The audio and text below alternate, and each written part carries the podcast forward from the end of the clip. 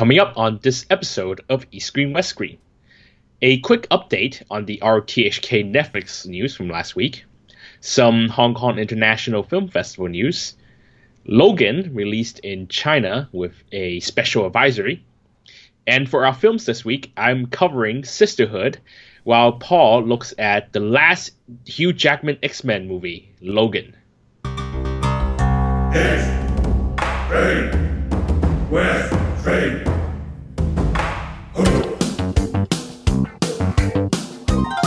This is East Screen West Screen with Paul and Kevin, where if films were food, they'd be full of it.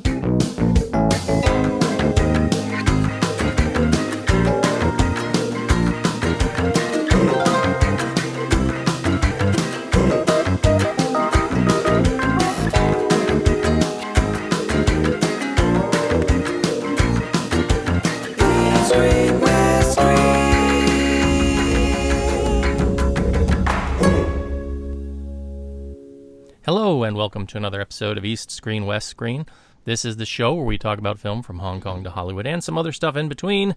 I'm your host, Paul Fox, sitting here in sunny South Florida, and sitting at his reviews desk in the back of an uber black limo is Mr. Kevin Ma. Hey, hey there, Paul. How's it going? How are you doing, sir? More I'm really busy um because uh there's a lead up to uh Film Mart, lead up to Udine. I'm writing some stuff for the festival. I'm also getting ready to uh travel to Osaka this week for the uh, Asian Film Festival. So um there's a lot of things coming together. Yes, busy time, busy time indeed. If you are a film critic or a professional working uh, in the film industry, especially focusing on Asia, there's a lot of stuff going on. And uh, a lot of coming films. Anything on the horizon uh, that's uh, piqued your interest so far? Well, apparently the Hollywood summer's already started, right? I mean, Logan made ton of money uh, last weekend in, in America and around the world, and we got the King Kong movie, and then next thing you know, we got the Fast and Furious, and then it's Marvel, and wait, is it Mar- is there a Marvel movie made this year? Yeah, it's Guardian of the Galaxy. Guardian of the Galaxy, and then Thor, I think later this year. yeah, yeah. So, so we're just we're and just Spider-Man. you know is Spider-Man. So um, Hollywood-wise, we're already going, and of course, um, uh, uh, May marks a huge month for for Chinese releases, and there'll be a bit of news after, uh, coming up with that and um, and of course, people in the industry is probably the busiest time because you got Film Mart, uh, at, at, least in, in, in the Greater China region. Film Mart, the biggest film market, I think, in in uh, in Asia, and the Hong Kong Film Festival, and Udine, and like I said earlier, Osaka. It, it's just all coming at once, and of course, I got my day job, so uh, yeah, it's all it's all going on. Busy times indeed. Well. Uh, I just want to throw out a little bit of sort of non-movie news, but this is relevant to Hong Kong, and in a way, it's um, a, a, loose relationship to, of course, a very famous movie about Hong Kong. Um, and this is a free book that is now being offered from cartoonist Larry Feign. Now, if you don't know who Larry Feign is, he is the creator of a cartoon comic strip that originally ran in the South China Morning Post back in, let's say, the 80s and 90s um, called The World of Lily Wong. Now, that title is very evocative, of course, of the, fi- the controversial and famous film The World of Susie Wong. And it is a comic strip that focus on, focuses primarily on the central character of Lily Wong, a sort of modern day young Hong Kong female, um, and her relationship with a foreigner um, I, I, whose his name escapes me at the moment. And it was a very popular and very sort of controversial strip because of the political commentary and because of a lot of the politically incorrect uh, bits that he would throw in there at times. And he was eventually let go in the build-up, I think, right before 97 as the South China Morning Post started to become a bit more conservative. Worked for a time over at the Standard and did some strips there. And uh, he's released most of his strips in book format over the years. Some of them are harder to get now. You can still find them on places like eBay. Um, but he was very influential for me as uh, a, at one time I was an aspiring cartoonist, and I, I loved his art style and I loved his sense of humor. I think you can, if looking back on some of those titles, definitely not politically correct, and maybe some things will be found as offensive. But you know, with any kind of cartoon strip, your miles may vary. He is now offering um, a short collection of current work that he's released for free. and you can get a take a look at that uh, at no cost to yourself. You just have to exchange an email, basically, uh, sign up for his mailing list, and you can do so at Freebook. That's F R E E B O O K dot Larry Feign. That's L A R R Y F E I G N dot com. And basically, you just sign up for his mailing list, and you'll get to download either a Kindle version or an EPUB version of his latest book.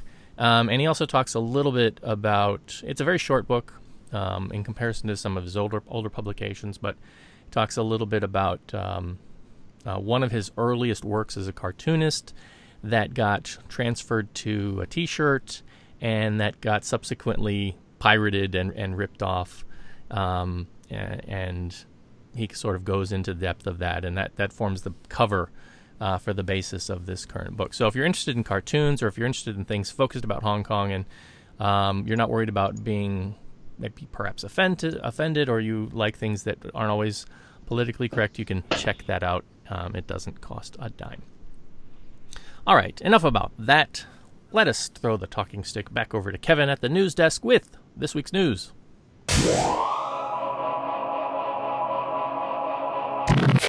Here at the news desk, uh, an update on a news item last week, um, pretty much right after we recorded the show, actually. Last week we talked about um, RTHK series being available on Netflix, and just as I told Paul about it, literally like a day, like 12 hours later, Paul sent a little WhatsApp message to me. Uh, what was it, Paul? Yeah, so um, I, I was very excited after Kevin had, had revealed this news, and that day we recorded, I sat down at lunch with my wife I had already added both series to my wish list, and we actually watched the first episode of The Neighborhood. And then that evening, we were going to, you know, go into episode two, and I looked, and suddenly it's no longer there on my wish list. And I did searches for it, and it doesn't come up. It just gives me, you know, like Netflix does, it gives you those uh, things that are kind of like The Neighborhood, right? But not exactly that. And I thought, okay, what happened? And then I decided to check out via VPN if it was still on the Hong Kong Netflix site. And I got over to Hong Kong Netflix and it showed up there in my wish list as if I were, you know, ha- there in Hong Kong having a wish list, but I could not download it, I could not stream it. So I, you know, messaged Kevin like they pulled it. What happened? Uh, you know, what's going on? And so yeah, if uh, if you were like me, very excited to be able to watch these two RTHK programs, um, apparently Netflix doesn't want us to for some reason. Now, Kevin, you had mentioned that they got pulled in Hong Kong too. Is that correct? Yeah, um, I was checking right afterwards, and I remember now the third show that was on is called IT Champions, and and for for a few days, actually, I think there's a bit of confusion because um, so the neighborhood got pulled. Your Family Doctor, which is the other uh, show, um, got pulled, and then IT Champions was actually still on for a few days. And checking just now, that one's also been pulled for some reason. Now, I, I don't think that Netflix would go and, and subtitle all these shows because you know um, RTHK don't do English subtitles for their shows, so Netflix probably had to pay for it out of their own pocket. They're not gonna they're not gonna you know subtitle these shows for for no reason, right? I mean, I think they were they they had a deal and they cleared they thought they cleared it and they put it on and everything went like clockwork. But I'm guessing there's some rights issue or something didn't clear and they had to uh, pull it off again. Yeah. So we, if you were out there and you're trying to find it and you can't find it, we do apologize for that. I'm as equally shocked, and like I said, I was able to actually watch the first episode without a problem, and I'm hopeful that uh, they'll get this rights issue resolved and. Uh, get things back up there so that we can once again engage with it. Because, well, from what I saw with the first episode, my wife and I both liked it, and we're typically a bit critical of uh, these sort of TVB style dramas. Um, you know, that level of production value and quality. But the writing here was pretty good, and it, it looked like it had a good focus, at least on sort of contemporary local issues, and we were looking forward to watching more. So hopefully, it will be back up sooner rather than later. Um, I think Paul, if you still have your VPN, you can actually still go into the RTHK website and watch the archive if you uh, can look up the Chinese name. Unfortunately, there's no English subtitles, but your wife can can catch up on it and uh, give you the update. She can give you like a long synopsis and tell you what happened on the show. Yeah, well, we might give that a try if it doesn't come back. All right, let us move on to bigger news with the Hong Kong International Film Festival. yeah, news from the festival been has been slowly trickling down. Um, so bit by bit, you know, like so they earlier announced that they'll be doing a, a retrospective of Edward Yang films, which is great. Uh, the the late Taiwan director. Um, and and there's a couple of uh, remastered films, including Seven Samurai. And then there uh, also there's also a couple of films that are coming in from the Berlin Film Festival. Um, and then this last last week, I think. So late last week, they announced that um, they are gonna be opening with Pang Ho Chun's Love Off the Cuff. Um, as we had talked about before, this is the third film in the uh, the Love in whatever Love series that started with Love in uh, Love in a Puff, and it continued on with Love in a Buff, and now it's um, perhaps ending with Love off the cuff. I'm not sure yet, honestly. Um, so the third film in the uh, in the in the series, and uh, Shawn Yue and Miriam Yeung return uh, as the uh, couple, Sherry and Jimmy. Um, I did do some translation for the film uh, for the for the production company, so I sort of know a bit more about the story. I, I don't think I'm allowed to. Uh, well, it's not like a secret; it's a production notes, right? Um, so in addition to those, the the the old cast is returning, and um, the film is about uh, this couple going through seven year itch and and sort of having to grapple with these long gestating issues with their uh, relationship.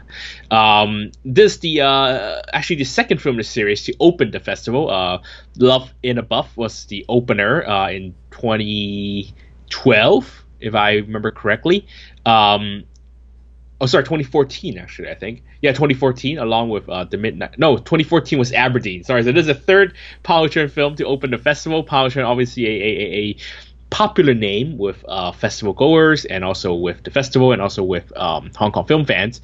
Um, and uh, yeah, the film opens in Hong Kong and China on April 27th. So, so if you do, if you happen to miss the uh, the opening, it's not a big deal because you can you know catch it in cinemas two days later. But you wouldn't be able to see Miriam Yeung and Shawn Yue in the flesh and, and watch it on the big uh, grand grand theater screen at the uh, the cultural center. But um, but don't worry, if you miss it, it's coming soon, and uh, I'm I'm pretty excited about it. I'm a big Ho Chun fan, and uh, it'll be and the story seems pretty interesting. So uh, it'll be good to see the story continue. Yeah, I'm curious to see. I mean, can you share any insight? Is this because uh, the second film was very obviously a lot about you know being in the mainland, working in the mainland. Is this truly a return to Hong Kong, or is it um, sort of a hybridization? No, as far as I know, this is a return to Hong Kong, and this time they uh, travel elsewhere. There's no more China elements, even though it is still a co-production. It is still made with Chinese money and, of course, a, uh, a co-production. Um, but as far as I know, they're not in Beijing anymore. Uh, they're back in Hong Kong. The trailer actually pretty much says so because you see some of the old characters from the first film coming back here. Um, and yeah, uh, so and, and actually after Love and the Buff was really pop uh, was became a hit at the box office, there were rumors that um, this this this third film would be about them starting a family, and um, it's not quite about that. Even though the sort of meet the parents aspect do come in, um, I won't spoil too much, but yes, there is that uh, sort of bit of element in the story, and it should be interesting to see it in the film. Hmm. Yeah, I'm looking forward to it whenever I get a chance to see it. Any word on the closing films so far? No, the full uh, the full uh, lineup will be announced next week on March 14th during uh, Hong Kong Film Mart. Um, it'll be a Wednesday afternoon. Um, so we'll uh, we'll have more, I think, uh, when we record maybe next show, two shows later, something like that. Yeah. All right. Very very good. Okay. Up next, we've got some TVB news. Right. Uh, of late breaking, actually. Just found out just as we were recording. Uh, TLG Movie Entertainment Group. It's a uh, Beijing um, based uh, company. It's not very well known. Um, they actually had. Um, they were looking at into buying 29.9% of TVB, Hong Kong's uh, uh, television station. It would have been a controlling stake in the uh, in the company. Uh, but today was their deadline to pull to you know go ahead the deal, and and they uh, informed TVB at last minute that they have decided not to proceed with the offer. Um, there was uh, a bit of controversy because uh, TVB had, been sort of in, in, a slump for the last couple of years, and they've been looking for buyers. And um, when this, you know, Beijing company um, uh, came in and and and uh, essentially applied to to buy it, a lot of worries about Beijing influence, uh, mainland Chinese influence into uh, the, the, the the the television station. There had already been, I mean, TVB is already not popular with certain asp- um, sectors or certain age groups in Hong Kong because of its very sort of pro-establishment stance in the news coverage and also in uh, in in its um, general editorial stance, I suppose that's the word. Um, so this deal would have been very controversial, would have been very um, uh, would have gotten a lot of bad press essentially. Um, uh, so uh, the SCMP story says that the founder of the company didn't uh, declined to comment on why they decided not to buy the uh, or take over the company, uh, but they confirmed that they are pulling the deal. Um, also, no comment from TVB as of yet.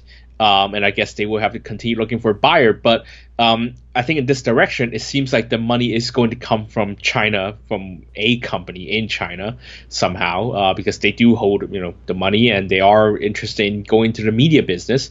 And I think um, it is TVB's already aligned with um, a joint venture uh, that's already China related. So Li Ruigang, a uh, a media tycoon in China, is is uh, is already uh, in a board of directors. So um, just because just one company decided not to buy it, it doesn't mean that you know another China company won't step in and, and try and buy TVB again. Yeah, I you know, as much as we rail against TVB, it would be a shame for it to go that route because I do think there would be some undue influence if um, if most of the controlling stake ended up in the hands of the North. I mean, there's already been controversy against TVB and some of their reportage of things like the Umbrella Revolution and and um, subsequent protests, right? Um, and I guess this is going to just continue to be the case going forward because you know it is the media it's the media and TVB, you know, they do want an operation in China, so they've been doing this for years. This whole pro-establishment uh, uh, stance, uh, sort of in the editorial coverage and also in their program choices and things like that. Also in the infotainment program, even. Um, they, have been going through the stance for some time, so it's just it's no surprise that they are looking for China buyers. Um, and it's just gonna have to be that way. I'm afraid. I mean, any big business in Hong Kong these days have to be pro-China establishment. That's just the way it is. And um, I mean, and all I can say, yeah, the the controlling stake is, I mean, still. That's like right now still a carryover from Shaw, right? I mean, it's like Mona Fong is was is a key person in in, in the company. I mean, is is this like that last bastion of the Shaw studio basically, you know, stepping aside? Essentially, I think it is Mona Fong and the Shaw Shaw company selling their shares. They're mm-hmm. trying to let go of this, and apparently, you know, Mona Fong hasn't really been the sort of power figure in TVB for a while now. It's uh, Virginia Lok, um, whose name you will see in like um, the opening credits of Line Walker. She is sort of the controlling force um, in TVB. Um, so it's it's a matter of time before the the Shaw the sort of Shaw money or Shaw shares or Shaw power in the company finally withdraw and sell off their shares. And I think, um, and you know, it's not a really big deal. I mean, it, it they've been like I said, they've been they haven't been in control of the company creatively for for a long time now.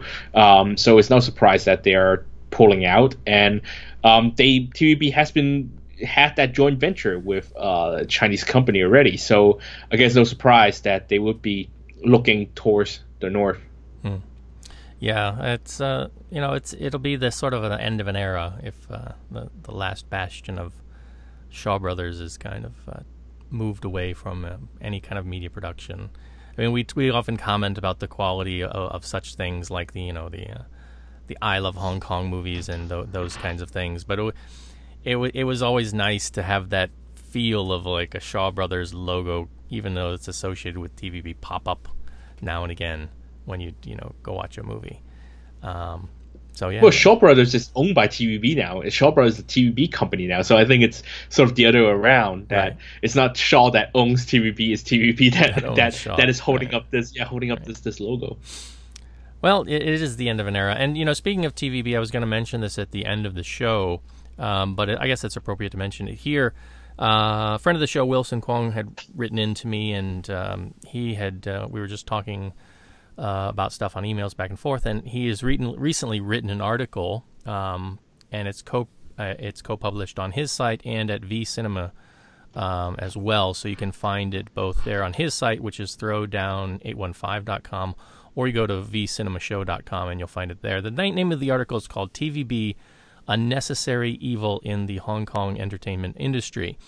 And I, you know, I he wanted to bring it to my attention because he knows I often talk about TVB and how I liked watching it with my wife and things. And he does a pretty good breakdown on sort of the pros and cons of TVB and why people still kind of grudgingly are drawn to it, especially from you know older generations and especially people who are living abroad as sort of that bridge back to Hong Kong, even if it's not a, a super high quality bridge. Um, so if you're interested, if you're somebody who watches TVB dramas and, and you're kind of interested on um, that take on it, please do check out his uh, his article. Again, it's over at vcinemashow.com or throwdown815.com. Finally, a little bit of Logan news since we're going to be talking about Logan this week. That's right. Um, so Logan was released uh, pretty much day and date in China, but in a in a slightly different form. Um, because of the violence, uh, Chinese uh, distributor had to cut 14 minutes out of the film. Um, not sure what the 14 minutes is because um, I talked to a friend in China and I told her, uh, "Hey, you know, Logan was cut by 14 minutes." She's like, "What? I didn't realize this because she saw the film." And I said, "Yeah, you know, heads get blown off." And, and stuff. She's like, "What? I, I couldn't. I didn't really. I, I, I had no idea." And no wonder he was running and then nothing happened. yeah. He's talking about the finale. He's like, he ran all that way and then he didn't do anything. No wonder. Um, so, so that's because Logan had all these violent shots cut out for the China release. But nevertheless, despite that, um, apparently the the authorities uh, actually told, uh, instructed the distributor who in turn had to instruct cinemas to um, slap an advisory on uh, all all cinema box office windows and the posters, telling um, parents not to, uh, telling parents that any child, young elementary elementary school age or younger, had to be accompanied by a parent or guardian or an adult to watch Logan. Um, and this the first time is sort of official because the last time I think um, it was Alice or uh, either Hacksaw Ridge. I think it was Hacksaw Ridge or something, where the um, sometimes you cinemas would voluntarily warn parents about films. But this is the first time that um, it seems like there's an official advisory being handed down to distributors telling people to um, warn younger audience stay away. Um, this is interesting because um, Chinese. Uh, well, China doesn't have a rating system for films, so theoretically, all films released in China have have to be suitable for all audiences. Um, and I think that this advisory may be a hint that uh, a rating system may be on the way. Uh, I mean, of course, it's it's not like a definite. It's just sort of assumption on my part and uh, estimated, I guess, an educated guess on my part. But um, this is interesting because even after all the violence is cut, the film still requires an advisory. So I wonder what they did keep. But um, could this be sort of an opening or some kind of uh, uh, uh, um, early signs of a rating system in China? And even with a rating system, would films still get cut in China? um, I think this sort of opens uh, some interesting questions. What did they do with Lust Caution? Do you remember? They cut it. I mean, they cut. They they. It was a, a censored version, and then after two weeks, when they realized that it was still too too too racy, they pulled it out in cinemas. So so even the theatrical version was pretty uh, tamed already, apparently. Um, but even then, the stuff they kept was still a bit too much for audiences, and they realized that maybe they sort of let things uh, let things uh, too too they were too lenient. Uh, so so yeah, it's always like this in China, right? They let they sort of be they they let loose a little bit, and then they pull back one step forward, two steps back, essentially. Hmm. Um, so I wonder uh, how long Logan's going to last in cinemas, and, and if people are going to complain about the violence that still exists in the film, and whether Chinese censors will do two steps back or would they take another step forward. I think there's an interesting uh, development. Yeah, I I remember uh, I think last week, um, Professor John Berra up in Beijing, who's um, also involved with V Cinema he had posted on Facebook this announcement that yeah they'd cut 14 minutes out, and he was like, "Well, there goes my weekend plan." and I told him, I said, you know, just go watch it anyway, and then down the line when you get access to the the normal uncut version on DVD or something, you can do a paper on, you know, the the comparison between cuts or something. He's like, yeah, but I I didn't want to do a case study this weekend. I just wanted to go enjoy some cinema. So it's a shame that um, I, I, mean, really, that seems like an extensive amount of cuts. I mean, I, Deadpool didn't have that much cut, right? Deadpool didn't play in China. Oh, it didn't. I thought no, Deadpool was... didn't get released in China. Okay, I thought that I thought they got a release, and but it was cut down. I must be thinking no, no, Hong it Didn't. Yeah. no, Hong um, Kong got a Hong Kong got two versions of it, but the difference was only by 20 seconds. So I when I watched Logan, I thought, oh, you know, it's probably just a borderline category three, and then you know, then the movie happened, and it's like, okay, yeah. yeah. Um, but I was surprised that Logan got released, but of course, the price of that came with 14 minutes of cuts. Um, also, Resident Evil was apparently also cut in China, but you know, it's a monster movie, so I mean, that's not that's not a surprise at all as well. Yeah.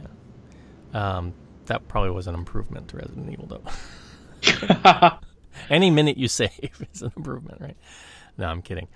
Um, all right, well, if you get a chance to see the China cut version of Logan and you have some thoughts on it, uh, you know, drop us a line, let us know. Um, anything you notice, you know, because again, this is this is the interesting thing. It's like we probably won't ever get to see that cut, right? Because that's not a cut that's going to make it to a special edition DVD or anything like that. So right, and, um, and, if you want to know what happens, if you watch the China cut and you want to know what happens after Logan runs, you can email us too. Yeah. All right. Let us take a short musical break as we end off our news, and we'll be back with our first review this week with Sisterhood.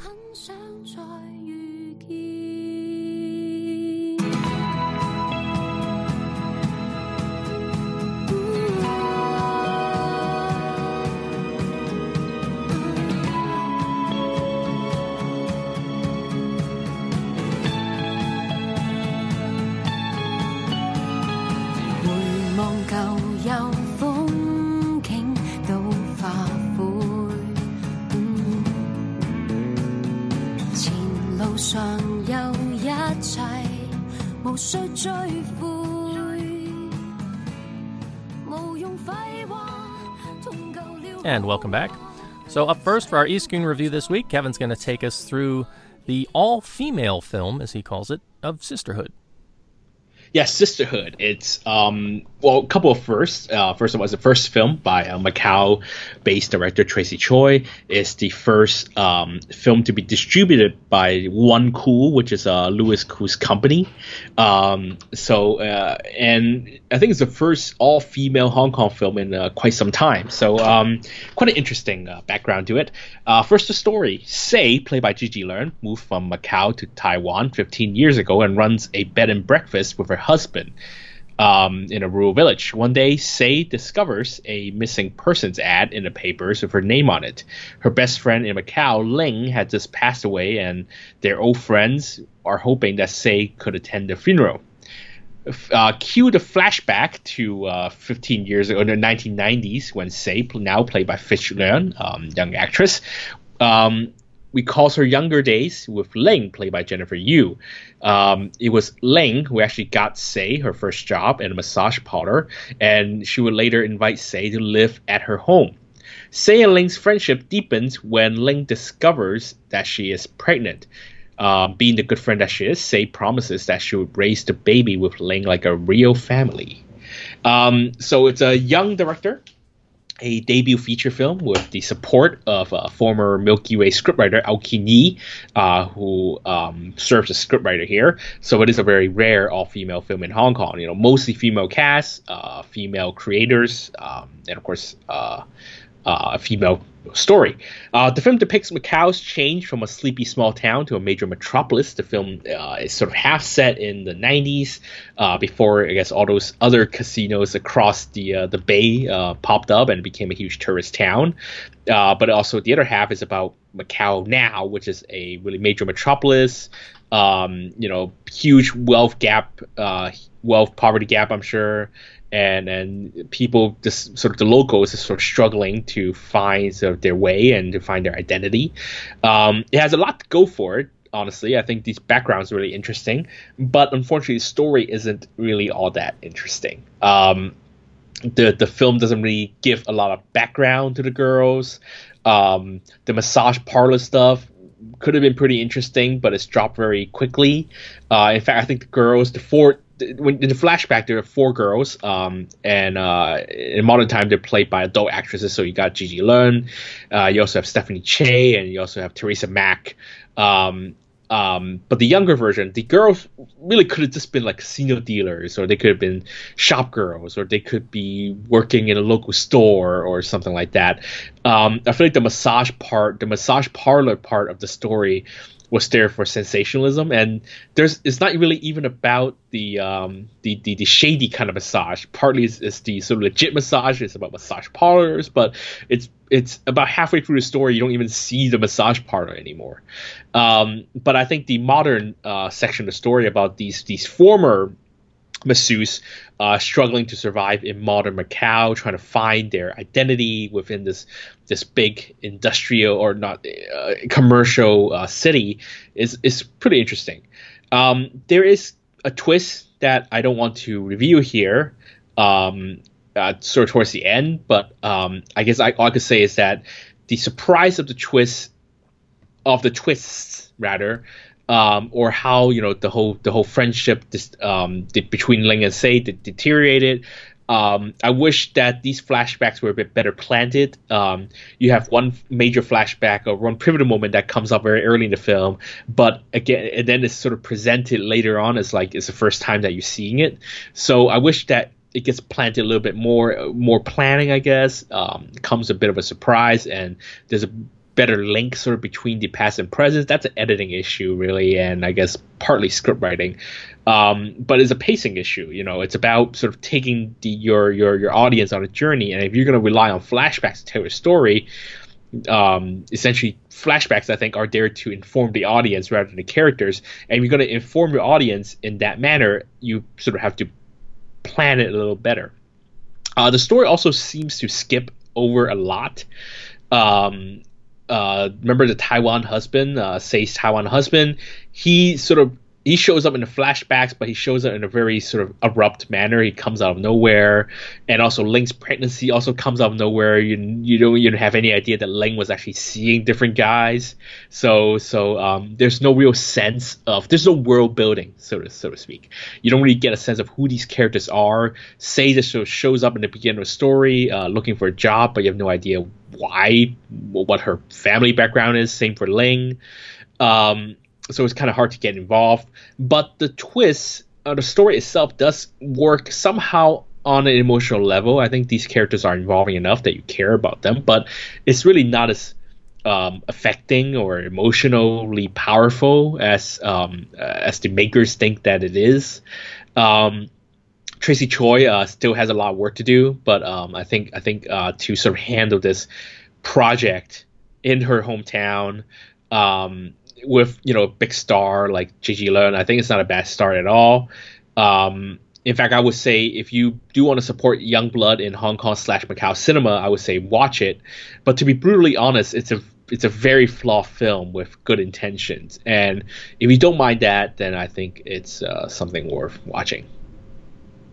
How does how does Gigi fare here in the context of films like you know where she works with Barbara Wong? I'm thinking like Wonder Woman, Allure of Tears, um, or other things like Aberdeen or um, films where she, you know, what was um, uh, Wong Kai Yan, you know, where she's been seen to handle herself a little bit better dramatically. Um, well, she's it's definitely now she's gotten older, she's playing more mature roles, but I think the script doesn't do her any favors. Like for some reason, um, she's become an alcoholic in the in the in the modern segment, and and she would be carrying this this big like bottle and just like start chugging everywhere, and it almost looks like she's drinking water. Like it's someone that you can tell like Gigi does it's not a, drink it's a, a Fancl product, right? It's got to be a Fancl product. right? Like you just can. I, I think there's this. It's a gallon. Learns... It's a gallon jug of tense up or something. it, it's just that Gigi learned. I think superficially she's become a better, sort of more mature actress, but she's she doesn't. She's not really much for subtlety. So so in a way, you know, things that little small things that actors should pick up on. Like for example, when you drink a, a, a, you know when you do a big um, uh, um, take a big drink of alcohol you should wince a little bit because you know that stuff is not hard to swallow especially something i think she's drinking vodka. Um, that stuff is not hard to swallow this not stuff it's not easy to swallow right? I mean even like drinkers would generally like you know do a little wince but she just drinks it like water.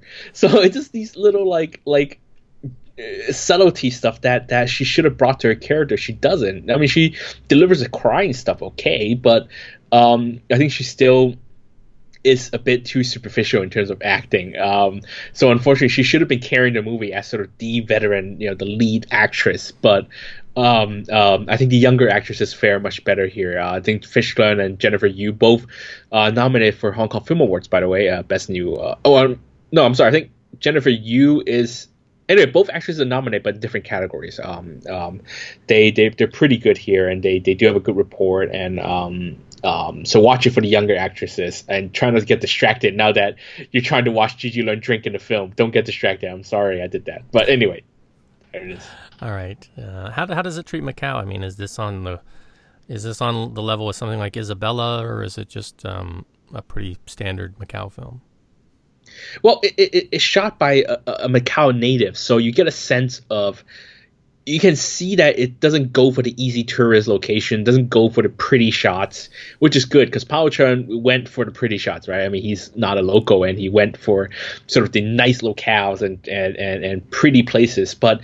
It, it, feels like a legit sort of Macau film set in Macau, shot by someone who's in, from Macau and who knows, you know, the best location for the story rather than the best locations for the cinematographer.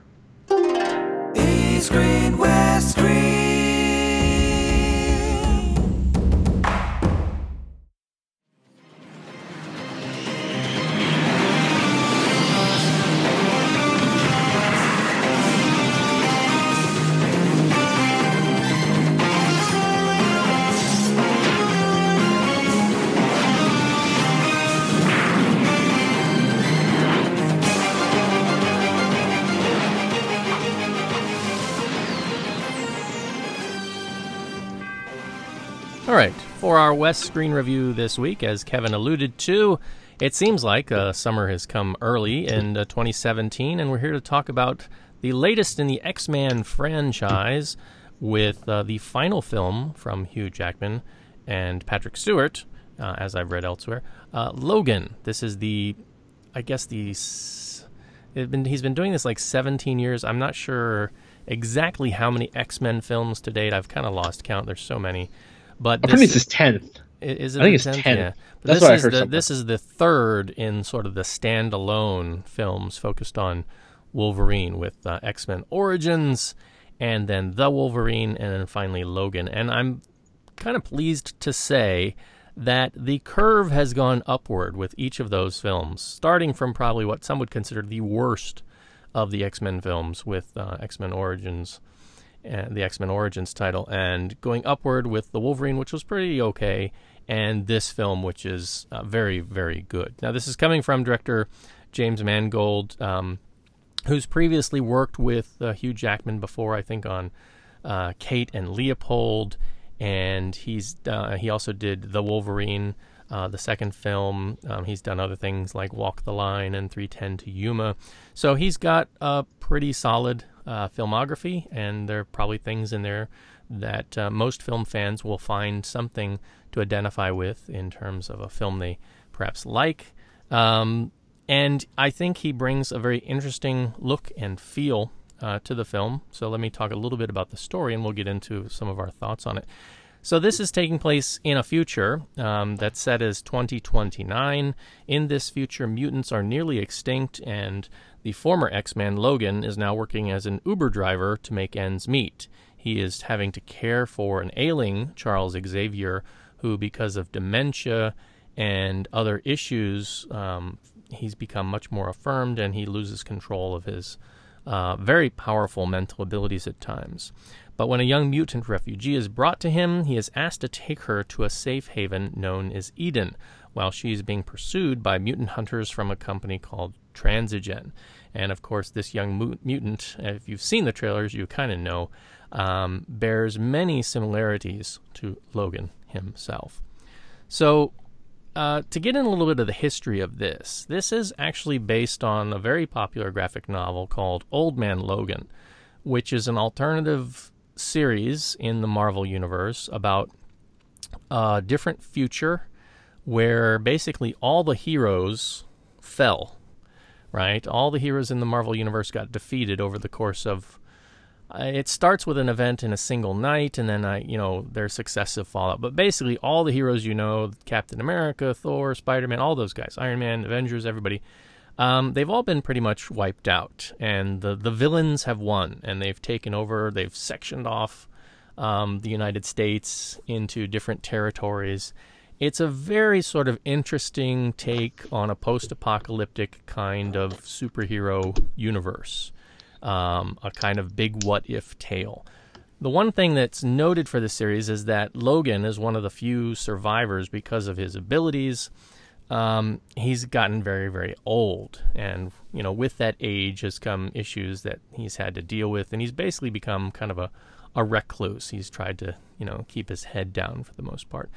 So there's not much connection here to the graphic novel except that the, the kind of state of being that the character's in, being sort of old, um, having to deal with you know issues of being so long lived and, and these kinds of things. Um, that and also the fact that in the Old Man Logan graphic novel, somebody shows up and a road trip ensues, and the road trip sets the course for the adventure for the character. And so that's pretty much the state of things here. Uh, there's another connective point, which is a bit of a twist that I don't want to give away. But if you've read the Old Man Logan uh, graphic novel series. It's not long; it's about six issues in, in, length. You can get it all as one collected volume, and it's really a good read um, if you like comic books at all. Even though it's sort of an alternative, you know, parallel thing, kind of. Um, I'd say definitely get a look. Very good art, very good writing, um, and they do it. They do pull a twist out of that narrative and throw it in here. And I'm not going to reveal that, as I said, for fear of spoilers. Um, so yeah, that sets the stage here. It, it, becomes a road trip movie with Logan and this young girl who has powers very much like his own, and of course um, the very great Patrick Stewart uh, reprising his role once again, and also for the last time, as I've read, for Professor Charles Xavier. And the strength of this movie it is in its smallness. I mean, if, especially when you compare it to the last entry, last year's X Men uh, Apocalypse, which was an apocalypse all of its own because of all the sort of CGI ness and um, the, the, the the sheer comic bookery of it, I would say. And this franchise, the X Men franchise, has had a difficult time maintaining sort of that balance between performance and and not getting too comic booky. And so here they've kind of pulled things back, they've scaled things down, they've let the actors come in and really focus on acting. There's still a ton of action um, going on, but gone are the big sort of you know CGR CGI particle battles and, and things that you've become accustomed to in the, the last couple entries of of the, these franchises. And so because of that, there's more room for the actors to flex and do they ever flex? They flex very, very well here. Um, so it's a smaller film, and that may surprise uh, some audience members going in if they're not really sure what to expect. Uh, some have written that there are political parallels too because there are issues with refugees, and sort of the main antagonist is named Donald. I, you know, I don't want to go that, that far because this film kind of started in production a couple years back before we got to where we are right now. Um, but certainly there are some there there's definitely some political nudging going on about about certain issues with things like immigration, um, allusions to getting to a place that's a better place known as Eden, which happens to be north of a certain border. Um, you know, so uh, we'll, we'll see what Kevin has to say about that in just a minute. Uh, but really strong performances by the cast. The chemistry of Stewart and Jackman are really, for me, what hold this film together. The new uh, young actress that they bring in to play Laura is also good in what she doesn't do. Most of the film, she is silent. She is not talking. She is simply glaring, you know, and, and emoting through, um, you know, through her face, which is great. Um, and it, it, it really goes a long way with the storytelling. You also have a strong supporting role from Stephen Merchant here, who comes in as Caliban. Um, fans of the X Men comic will know this character. He was also the Caliban character was in X Men Apocalypse last year. He was played by a different actor, um, Thomas Lemarquis, I think was his name. Um, but Stephen Merchant uh, brings um, a, a, sense of drama and also a sense of humor uh, to the role that I think is very appropriate for for the character. So this is not your average superhero film. And uh, one one point I want to make about Caliban, there are a couple scenes uh, in in sort of the first third of the film that I wouldn't be too surprised if some people start writing some slash fiction about Caliban and his relationship. Um, not that I'm saying that that's alluded to at all, but there there's there's some stuff there that's very you know it's it's very domestic, I would say. Um, and, it would not be a, a, stretch to have some some fan fiction going in that direction out there. Uh, but this is not your average superhero film. There's lots of violence. There's lots of f bombs, but all of this feels appropriate. My big fear going into this film was that it was going to suffer from Deadpool syndrome. Um, because it was going to be a push to make this character just into a hard R for the sake of being a hard R.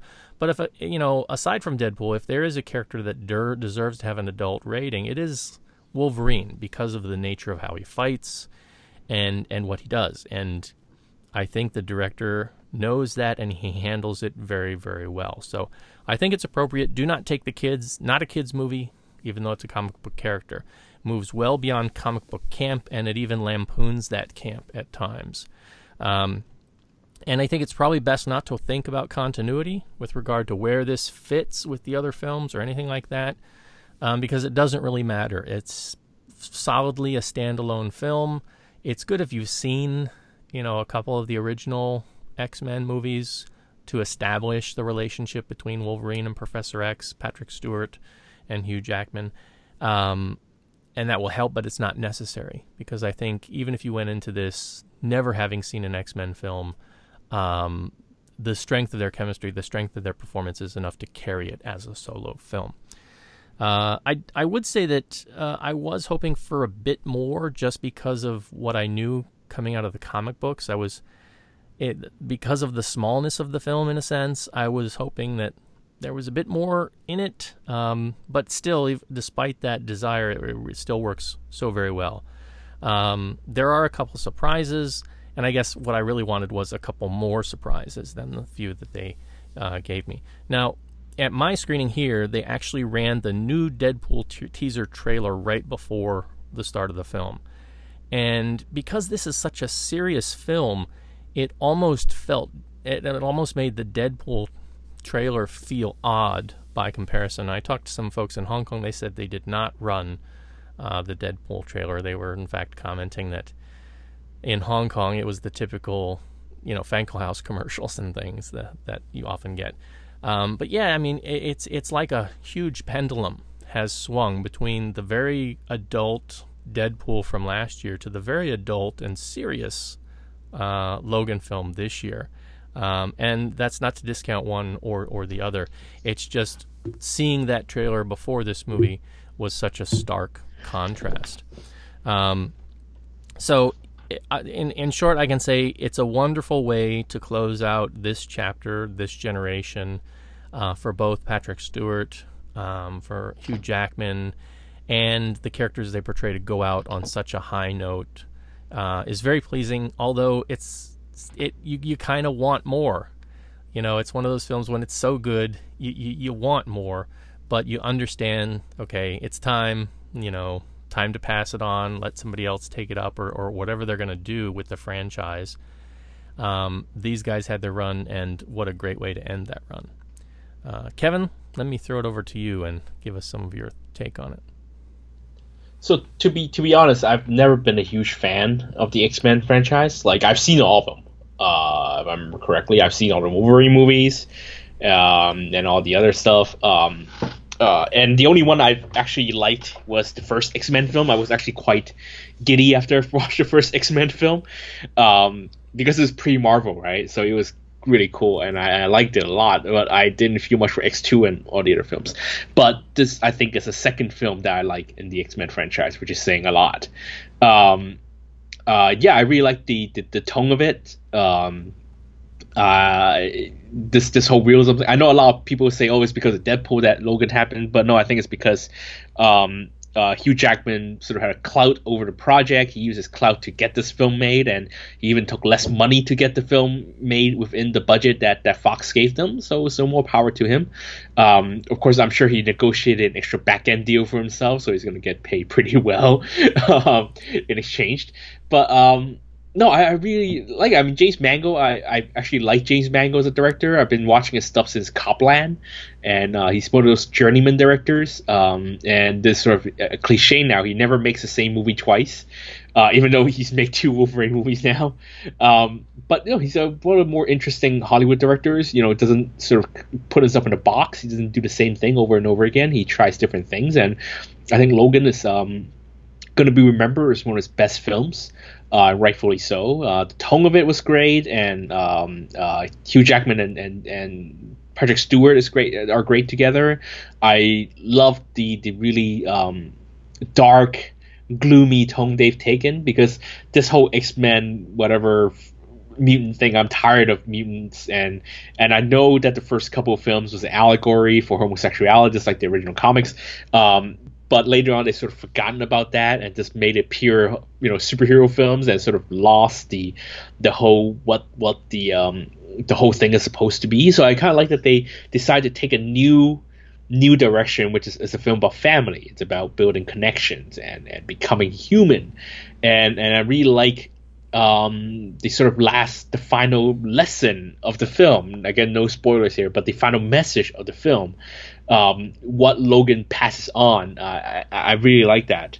Um, and I find that it applies a lot in, in, in, in life. You know, that's what, you know, great film should be about. You know, it, it should be specific and yet it should be quite it should give a very significant sort of general message about life in general um, and i enjoyed it for that and i um, the violence totally works um, um, I think the violent tone is correct because I mean, let's face it, you've had 17 years of this guy who has claws and yet has never drawn any blood for the entire franchise, and now suddenly realize, wow, that's what these claws really can do, and it feels really more like this is the, the, the Wolverine movie that we've been waiting for, and it's too it's too bad that we waited nearly 10 years for it.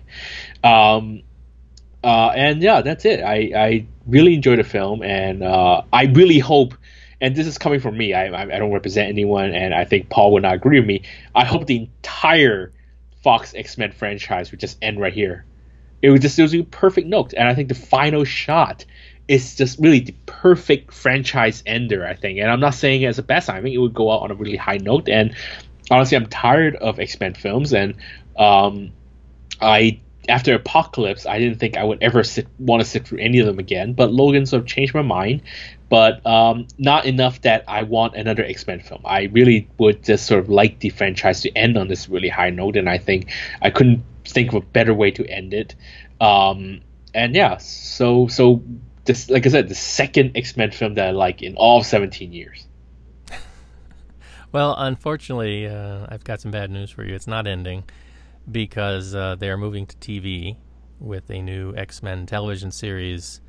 And casting is to include Jamie Chung as Blink. And uh, yeah, some of you are going to be scratching your head thinking, wait a minute, Fan Bingbing was Blink in uh, Days of Future Past. And so I guess this is a younger, tanner version of the character. Um, So well, I don't I don't mind I don't mind TV version because I don't necessarily have to watch a TV version of it. I mean, TV is okay. Go live on in TV. You guys, you know, I didn't mind the I watched the cartoon. I was a kid too, so you know that's fine. It's a comic book and it's supposed to be episodic and go ahead and do all that stuff. But you know, films. I'm you know for my job I'm obligated to watch these things and I have to pay to watch these things. So um, um, honestly, I don't want to see any more of the prequel stuff because Apocalypse really killed that that that, that storyline, and and um, now that Hugh Jackman and Patrick Stewart, I, I, don't see any any reason to watch the the first generation of X Men anymore either. So, you know, I, am cool with them starting a new generation and a little t- episodic TV. Um, that's fine, but film film wise, um, I hope you know, I don't want I don't want Deadpool to be to be absorbed into the X Men. I want Deadpool to keep doing his own thing, and he his his personality. The film has sort of set it up that he is always going to be a lone wolf. He's not going to play well with others, especially in a film like X Men. So so you know just just let Deadpool do his own thing.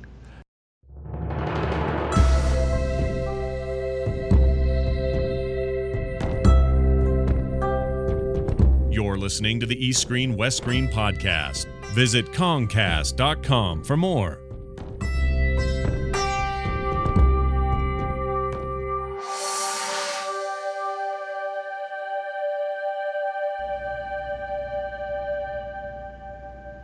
And you have been listening to the East Screen West Screen podcast. Our theme music was composed by Rob Giroir of Schnauzer Radio Orchestra. Research has come from a variety of sources, but primarily lovehkfilm.com and the Hong Kong Movie Database. We also get a tremendous amount of moral support from listeners like you. So if you would like to be part of the show, please get in touch with us via our website at uh, kongcast.com. That's K O N G C A S T.com. You can follow along with us on Twitter, twitter.com slash kongcast can email us at eastscreen at gmail.com and you can find us on Facebook at East S West S. I also urge you to follow along with Kevin, especially now that he's in super busy mode. He's going to be traveling and bouncing around and doing all the things that he does. So, where can they find out more about you, sir? You can uh, follow me. You can read my stuff on uh, Discovery Magazine and Silk Road Magazine on Cathay Pacific Airways and Cathay Dragon. Um, you can follow me on Twitter. I am at the Golden Rock. That's one word, the Golden Rock. So follow uh, what's going on in Osaka when I travel off, and also what happens in during the Hong Kong Film Mart. And uh, might have a little announcement in the next couple of shows. Uh, I haven't confirmed anything yet, but um, well, I haven't decided whether to, when to announce it. But uh, it's not pregnancy, uh, illness, or or uh, uh, move it's more of a professional announcement. Um, but uh, it'll be it'll be. Uh, I'm looking forward to announcing it when it actually is ready to be announced. All right, we'll look forward to that. Um, in our next episode, episode should be 220. Um, what are you going to be talking about? I might actually pick because I'm going to be watching a couple of Hong Kong films early in Osaka. So there's the new uh, film by Fire, uh, Lee Fire, uh, Husband Killers with Steffi. A, um, 29 plus 1, uh, st- um, the uh, starring Chrissy, uh, Chrissie Chau, and 77 Heartbreak, starring Christy, uh, uh, Charlene Choi. So I might talk about one of those films because um, my traveling schedule, I- will be missing Vampire Cleanup Department. unfortunately, mm, unfortunately, yes. unfortunately. Um, so whenever we do get to uh, record our next show, next time uh, we record, I'll be back from Osaka already, so I might be able to talk about one of those films early. All right, excellent. And if all holds well, I should be talking about the return of Kong in uh, Kong Skull Island. That's King Kong, not Donkey Kong. So uh, all of that and more on our next show. Until then, this is the East Screen West Screen podcast saying, "Don't shoot the limo," and we'll see you next time. See you next time, everybody. Huh.